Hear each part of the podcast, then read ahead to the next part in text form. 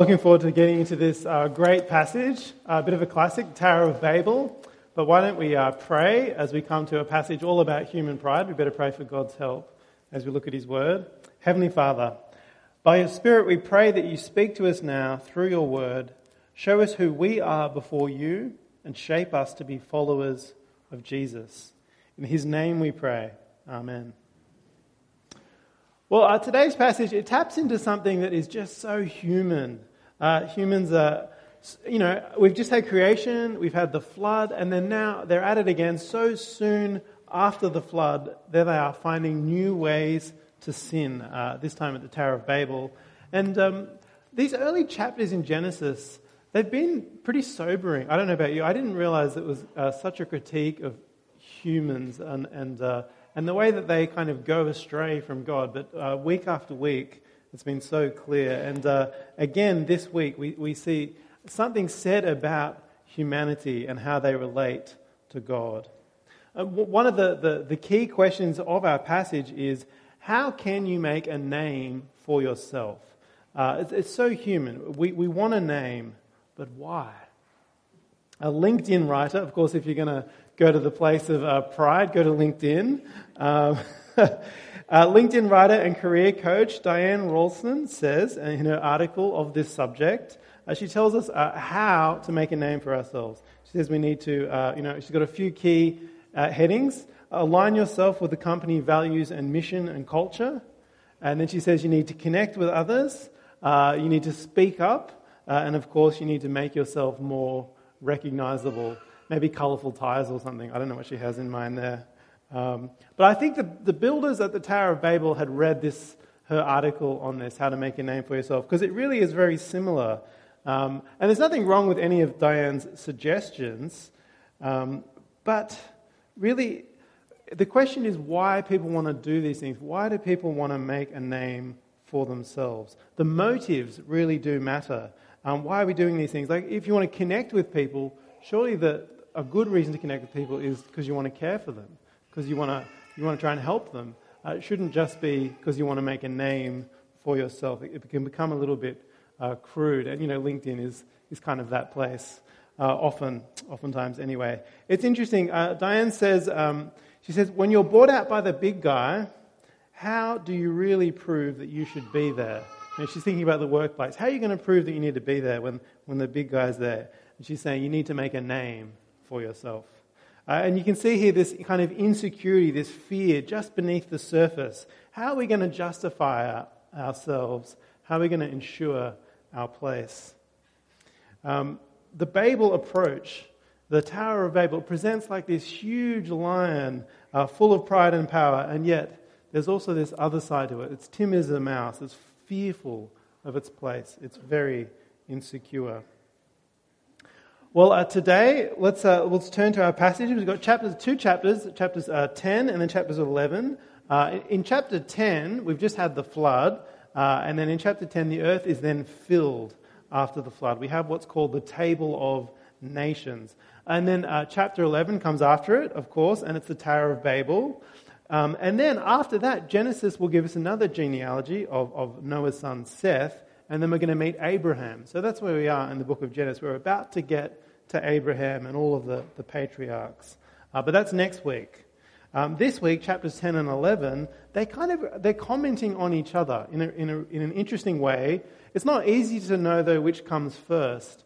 Uh, the, you know, the Table of Nations, everyone going out, or then the, the Tower of Babel, where there's this story where they, they didn't want to go out, but then by the end of it, they're forced to. And so there's, there's something interesting going on there, which we'll, we'll kind of pick up on as we're going through. Well, let's turn to chapter 10. Uh, firstly, I've called it uh, the, chapter 10, the earth filled, is really what's happening. It's called the Table of Nations. Verse 1 of chapter 10 begins. Uh, it says, These are the family records of Noah's sons, Shem, Ham, and Japheth. Uh, they also had sons after the flood. And so you can see what's uh, happening there in this big list. And I've kind of got a, a, bit of a map. People have tried to plot in chapter 10 all the different places and the activities that are happening. And you can see there's the three brothers, and they're, they're kind of the three colors. Ham is green, uh, Sem, uh, Shem is the yellow, uh, which, you know, been in the media this week, hasn't it? The, the anti Semitism, the Semite, the word is from Shem, uh, and they are the, the, Jews, the Israelites, and so that's where they were. And then uh, Japheth is, is, the red at the top, kind of generally. Uh, that's kind of how they spread out. Uh, and uh, you can kind of see here that uh, it's describing in their head the whole world. Like the, the nations have gone out and they've populated the world from this one family, Noah's family. Here they are, they've gone out uh, and, and they, they, were God's people. Let's see what happens next. It's kind of what chapter 10 is, is setting up for us. It's a snapshot of, of God and His creation, the, kind of the whole world all over again. Uh, and Genesis, which of course was the Israelites, it was their history, it's claiming to be the origin of every person. They all came from Noah and his sons. Noah, that one man that was faithful to God. Um, it's kind of a, it's a critique of all the other pagan nations, isn't it? It's saying, don't forget, they may be there, they may not believe in God, and yet they all came from Noah and his three sons. Well, that's chapter 10. Done. That was pretty easy, wasn't it? Uh, let's move on to chapter 11, and uh, we'll see then uh, the earth then divided. Chapter 10 is this picture of kind of all from one family, and now we see chapter 11, it's all divided. Uh, chapter 11 kind of in, in, a way, kind of retells us a little bit more about what was happening in chapter 10, doesn't it? All was not quite as well and happy as perhaps it seemed. For the humans are not at peace with the God that had, had rescued them from the flood and had settled them. Uh, I've got a few basic headings to take us through the story, um, but there, there's kind of three essential scenes uh, in the story. The humans build, and then God observes, and then he kind of judges uh, them at the end. So, firstly, I've called it a human fame human fame. And which really is at the heart of the, the Babel story. Uh, so, uh, verse 4 of uh, chapter 11, there you see it. The humans say, Let us make a name for ourselves. Let us make a name for ourselves. And this desire, it's central to the story. Uh, the reason that they want the name and how they'll get it is going to be explained. Um, but we note that the, the, human desire to have a name for yourself, it, it's, um, you know, it's something that everyone wants as individuals, but what's interesting about our passage is it's kind of talking about humanity as a whole. It's kind of talking, it's saying this is how humanity acts as a whole toward God. It's kind of that at that very big scale. Um, you know, you might call it the systemic tendencies. It's, it's, it, this is the way that the humans operate and, and, and the way things happen. Um, so it's quite interesting on, on that uh, level. Uh, and uh, as I say, um, to, tell us the story, it begins by going back to kind of what seems to be just after the flood, uh, where the whole earth was just one family and they're, they're just heading out. So have a look at verse 1 of chapter 11. It goes back to the beginning when they all spoke one language. Verse 1 says, At that time, the whole earth had the same language of vocabulary. As uh, verse 2 continues, as people migrated from the east, they found a valley in the land of Shinar and settled there. And so I've kind of put a little circle around Shinar if you're curious where that fitted onto that map. Uh, and, you know, there they are in this valley, Shinar. It's where uh, Babylon is. And so the whole Tower of Babel story is a critique of the nation of Babylon by the Israelites. Um, you know, there's this one group of people, and they've settled a large group in this valley, and the valley's flat. Uh, we find out there were no stones, and so it, immediately the way it's set up, this issue of this valley, this people in a valley, how are they going to defend themselves in this valley? Well, uh, verse 3, we have their solution. It says, They said to each other, Come, let us make oven fired bricks. And they used bricks for stone and asphalt for mortar. And then they said, Come, let us build ourselves a city and a tower with its top in the sky. Let us make a name for ourselves, otherwise, we will be scattered over the face of the whole earth. Uh, and there ends scene one. That's the first snapshot that we get. The, we kind of get uh, scene one is kind of in the humans' heads, right? It's their deliberations and their actions. Uh, and you notice that repeated phrase, let us, let us. It's all about human decision and human action. And it's so rich, there's uh, lots of interesting things there. Let me pull out a couple. Um, firstly, the what, like what do they do? Well, you notice it's a city and a tower. Um, and the other thing it said is they're using bricks, uh, not stone. Um, you know, why, why, does it mention that bricks and, and not stone? It could be, could be saying, well, they're not as lucky as us Israelites. We've got stones. they didn't have any, and so you know they've had to use this slimy mortar stuff. The, the word for asphalt's a bit like the word for slime. It could be a bit of a dig at them, a bit of a joke. I notice none of us are laughing. It's clearly a bit of an insider joke, but it's kind of there. Uh, um, but probably the other thing it's saying is, something about human technology. Um, you know, stone is natural; it's put there, whereas these these these Babylonians they've contrived, they've engineered this other way to make uh, a tower. Uh, and so it's kind of this human ingenuity pitted against God. Uh, you know, they're, they're trying to make God obsolete uh, using their technology. Um, you know, and technology is great. I'm sure you've been wowed by Chat uh, GPT. It's hot technology at the moment. You know, we're hearing reports of its greatness. Well, back then, bricks. Bricks were the hot technology, you know, uh, straight out of the oven, and uh, it really was the, the, the, great, the height of technology was bricks. And so here they are, they're making bricks. But the real question is why? Why are they building? Um, and there seems to be two things, two main things happening here. Firstly, they build uh, it's a city and a, and a tower uh, for reasons of security. As we said, you know, the tower it's kind of a fortress uh, to secure themselves against the human attackers coming into their valley. Um, and so, verse four goes on to say, otherwise they're going to be scattered, like they'll be uh, taken over by these attackers and and taken apart. And so they're feeling very exposed in their valley. Um, the city and the tower, it serves to make a name for themselves. Like Babylon was the great city, and so they want to become great, and with that comes power and security. Uh, but the great city, uh, it's very much spoken about being erected against God. Uh, becomes a theme throughout Scripture. The, the city against God, you know, Babylon, Egypt, Assyria, uh, the West perhaps. Uh, you know, th- their desire is. Um, you know, in geopolitics, it's called, they want to become the, the hegemon of their region. They want to become the leader they want to become unbeatable in their region. You know, like America, it's, it's on top of the game for their whole hemisphere. And, and China, they, they're unbeatable. They can throw their weight around because they are, you know, they're the leaders in that area. And, and you can see the Babylonians, they want to do that. These, this group of people here, that is their desire. Um, and, you know, it, it's a human desire, and, and that's okay. You know, there's nothing wrong with wanting to be well placed. You know, we do it in our workplaces. You want to be the best placed person for a particular job, uh, then we're not going to be overlooked for the promotion. We want to carve out a little patch for ourselves, a safe space, uh, somewhere we can be king. We want to have a castle, a home. You can kind of see it's, it's such a human tendency that's being described here. But, but the other thing it, it, it's, um, that's definitely happening here is this kind of religious dimension to this tower. Um, and to, to see it, you need to apply a little bit of cultural understanding, and that is that the word for tower there, it kind of has a slightly religious uh, part to it. Like it's a bit like a temple word. Um, and then you notice the reference of it being up to the sky.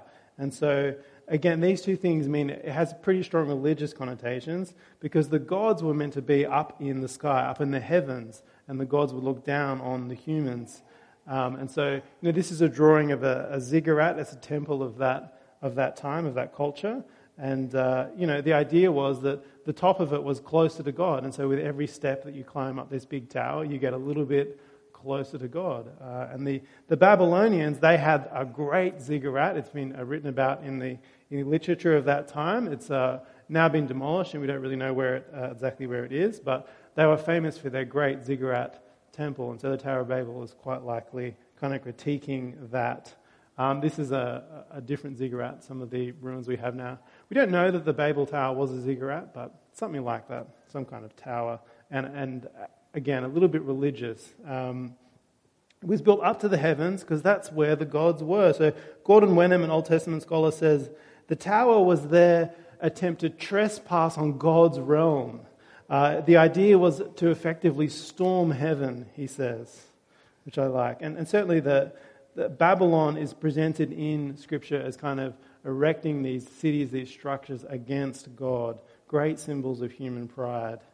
Um, Calvin, Calvin says uh, the story of Babel teaches us that anyone who wants to make a great name for themselves, who wants to become a towering figure, fights against heaven. So that's a, another kind of key thing that's happening in this story. The question of how to uh, make a name, uh, it's not often uh, so crudely answered as building a tall building. Although there has been a race to have the tallest building, you know, over the last uh, 100 years. So 1908, the Singer building was 187 meters. Uh, and currently, uh, the Burj Khalifa is uh, 828 meters tall. Um, it's pretty big. Maybe, maybe we haven't really got past the Tower of Babel, still trying to get up to heaven. It has been this real race. Uh, if you think these are aspirational, though, you haven't really looked at the the proposed buildings. There's you know charts of all the proposed buildings, and this is the uh, the highest ever proposed building uh, to be 10 kilometers high. You can see there the current tallest is beside it, the little red line, um, pales to insignificance. Uh, it's to be taller than the Mount Everest, uh, and they've called it the the Tokyo Tower of Babel. Um, and it was, it, it's really interesting looking at it. You have to forgive me, I'm an architect in my past life. I'm nerding out a little bit here. But it's, the idea of it is to kind of stop the spreading of the city. Uh, so if I go to the next slide, you can kind of, I don't know, see if, if this makes sense, but the, the city spreads as it grows, and then the idea is they put this tower there, and then it kind of reverses the effects of the, of the city spreading, and then the city starts coming in as the tower starts getting higher. And so it's, it's meant to house 30 million residents 30 million when it was, uh, it was proposed in 1992, and it was kind of Tokyo was becoming pretty pretty populated, and they're like, what are we going to do? And so this is their idea, this kind of mega structure designed to reverse the effects of this spread. Um, anyway, all right, I'll stop nerding out in architecture, and uh, we'll move on.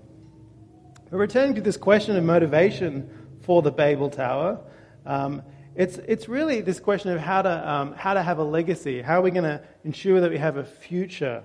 Um, how are we going to mean something and not just be forgotten? How are we going to have a name for ourselves? Uh, and, and chapter 11 presents the human attempt to do that with this Babel Tower. And then chapter 12 in Genesis, the next, tower, uh, the next chapter, next week, presents another way, another way to have a name, where we meet Abraham. And rather than uh, Abraham, rather than using human ingenuity, Abraham uses faith in God. So there's definitely a kind of direct contrast being made. So uh, let me read a couple of verses from Genesis 12, uh, 1 to 3.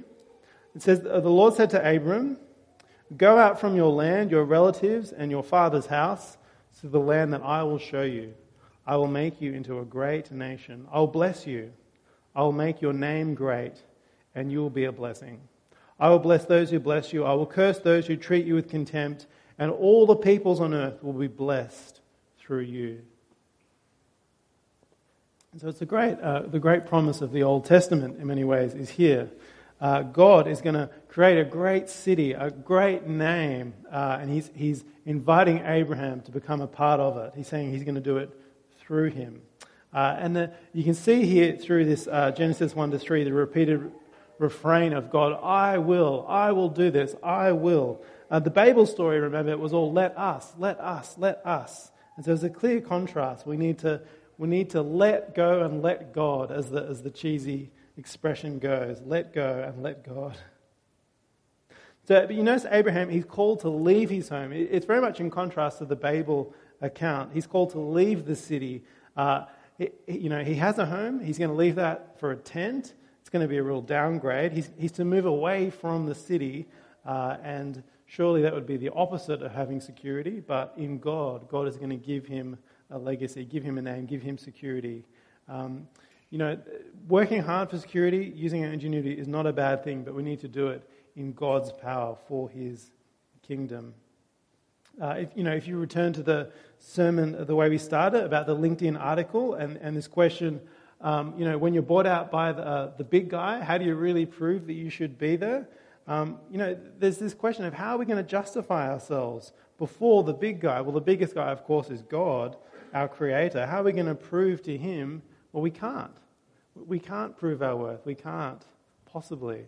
It isn't possible. And yet, God is offering us such a name. God is offering us a place. He offers all people great blessing, a name in His family, a place in His city salvation uh, in Jesus Christ. For God, He's justified all of those that call on the name of Jesus. Rather than making a name for ourselves, we call on the name of Jesus. So we need to align ourselves with uh, his mission, his values, his culture, that of the kingdom of God. Uh, and so call on the name of Jesus. Uh, and if you, if you are a follower of Jesus and this is you, then I think this uh, Babel story is pause to consider our own motivations. Um, you know, making bricks and, and cutting up ziggurats is hard work in the heat. Uh, and many of us here, I know, are working really hard in our jobs. That's very much the Sydney work culture expectation. And working hard is good. Uh, but do search your motivations. Is it, is it to make a name for yourself? Um, you know, are we working hard to make a name for ourselves? Most of Sydney is. Most of Sydney is trying to get a good LinkedIn profile. Uh, most of Sydney is working hard for a name from this fear of, of not having security. But we've been given a name. We can call on the name of Jesus. And so if we're working hard, it has to be for a different reason. But let's continue with our story. Uh, back to uh, Babel. Now we get to scene two. Uh, we, we, kind of cut to God and His perspective. We, have had, we've been in, in, in the perspective of the people on earth in this valley, and now we cut to God, and God's up in heaven. And I'm calling it a God's finding, God's perspective. It begins with God's perspective, and God, uh, He's mocking the people. He's mocking their efforts. You know, they've done their best. They built their biggest tower to rival God. Uh, but God, it's, God's having trouble seeing it. He, you know, gets out his magnifying glass. He can't even see it. And so he has to come down to look at it. So verse 5 says, Then the Lord came down to look over the city and the tower that the men were building. And so God is kind of like the, it's almost like the construction supervisor. He's watching this activity here. It's kind of a reminder that God watches all things, and, and He does. He, he judges them, he, he looks at their impact, He comes down to inspect. We get God's uh, response in verse 6. God says, If they have begun to do this as one people, all having the same language, then nothing they plan to do will be impossible for them. Uh, it, you know, it almost reads like God's getting worried, like, oh no, they're coming for me. Uh, you know, is he, is he goading them? Is he, is he playing along? Um, of course, God's not threatened, um, but he, he's saddened because his plan was for them to fill the earth. We've heard in Genesis, haven't we? That they're to spread. And so they're it's kind of resisting the, the way things are meant to go. Uh, God's comment, uh, nothing will be impossible for them. Um, he's concerned about the, the, the, the, bad that might happen, the sin, uh, the, the, the, sadness, the, the oppression. Um, certainly, as we look at the you know, huge human regimes of history, uh, we, have been taught that actually they, uh, they often result in great oppression. Uh, you know, even, even non Christians. I, had a, I, was, I saw this book and I was having a bit of a read. It's quite interesting. A non Christian, um, Rutger Bregman, Utopia for Realists. So he's not a believer. He thinks we can try and, you know, make utopia on earth uh, by human uh, power. Uh, he thinks he's a realist. It's quite an interesting read. Um, but as he looks at history and this idea of kind of these uh, regimes and human efforts in the past, he says, Our dreams have a way of turning into nightmares. Utopias are a breeding ground for discord, violence, and genocide. And so, God here, in stepping in in Babel, I think, I think as part of this going on, he's saying actually it's for their own good that they're not kind of this one people. Imagine the, the, the bad that could come from that. And so he, he limits it, he, he divides it. Another dimension, I think, is also human pride. Um, if the human pride w- would be left unchecked, they, they would uh, forget God even more. They would think that they were more powerful than God. Uh, and this wouldn't be a good thing because God, of course, uh, is to be worshipped. And so the, the, great play on words in the Babel story is that the, um, the name Babylon uh, was to be the gate of God. That, that's how they saw themselves, the gate of God. They had this great tower, that, uh, this great temple that reached up to the gods. Uh, but Genesis kind of does a, a, play on words here, and it, it says Babel, which uh, means confusion or folly. And so there's a, a little play on words. And it's saying this great pride of Babylon and Babel is actually just confusion. They're just, they're lost. That their pride uh, has caused them to become lost. And so God is looking to bring them back as He kind of checks their pride, as He, as He, he limits their pride. Uh, beneath this all is this question of how are people going to be saved? How, how are we going to fix the problems that we see in the world? Is it going to be by Babylon, by human engineering, or by God? Uh, of course, we're going to try and make the world a better place. But uh, you know, we need to do it uh, in God's way, in the name of His kingdom. All right, our last, our last scene is uh, human fate. What happens? Um, what will life be like for the humans now? Well, God, as I say, curbs their sin and He forces them to spread. So, verse 7, God says, Come, let us go down there and confuse their language so that they will not understand one another's speech. And so God, uh, He breaks the effectiveness of their communication. He creates diversity in languages uh, and thus nations and cultures. Verse 8 continues So from there the Lord scattered them over the face of the whole earth, and they stopped building the city. And so the, this symbol that was meant to be unity uh, is actually the, then the, the point of dispersion, isn't it? The tools are down, the project is abandoned. And it's a, it's a strange week to be looking at this together, isn't it? With uh, so much happening in the world. You know, we, we had the, the voice, uh, the vote uh, for the voice, which was meant to be, you know, something that brought us together, that we could do good. And it's actually just caused great division, I think, across the nation. It's been sad to watch. Uh, you know, there's the terrible violence at Gaza, again, between two nations, um, Israel and the Palestinians. And then uh, this week, Russia was refused entry to the UN Human Rights Council. Uh, and so, this great hope of, of global peace, the United Nations, uh, is now without one of the largest countries. It's kind of, um, it's kind of, it's sad that this division of Babel is painfully evident. Um, human wars are not good. The Bible's really clear. We, God does not like war. Peace is, is what we want. Peace is what the Bible says is a blessing. But the question's been asked, you know, does, is this what God wants, this division, these wars between us? Is God saying that we should all stay in our nations? Was this God's plan? Well, let me uh, finally consider God's future. God's plan, it isn't for humanity to stay divided, but to be united. God says through his prophets, uh, I'll come and I'll judge, and then I'll gather and save. The final picture of humanity is that of a united humanity. So, um, Zephaniah, I think I put the verse up on screen. Is there a slide for the verse? There we go. Uh, it says, For I will then restore pure speech to the people, so that all of them may call upon the name of Yahweh and serve him with a single purpose, or serve him shoulder to shoulder. You can see it's a, it's a picture of the reversing of Babel there, that, that we'll be working together, um, calling upon the name, that the speech will be restored. Uh, that, that is the vision of the end humanity calling with one voice upon the name of Jesus. And of course, then uh, we get a taste of this at Pentecost in Acts 2. I'm sure you um, did. You see this coming? I'm sure you did. Acts Pentecost is the great reversal. So Acts 2 verse 4. It's uh, on screen as well. It says, "Then they were filled with the Holy Spirit and began to speak in different languages, as the Spirit gave them the ability for speech." And so this is this moment where uh, the, the Spirit comes and the followers of Jesus are then given the ability to speak all the different languages, that which God took away, he then gives them at Pentecost as a, a sign of the end. Uh, Peter continues down in, in Acts uh, verse 21, 2 verse 21, a few verses down. He explains that this is what the prophet said would happen, and he says, Why? It's so that everyone who calls on the name of the Lord will be saved. Uh, a rather intelligent lady uh, in her article on Babel put it like this. This is Danny's article in case. It's very good. I do have a read. Um, she says in the Babel account, uh, a monolingual people seek praise for their own works. At Pentecost, a multilingual audience hear God praise for his wondrous works.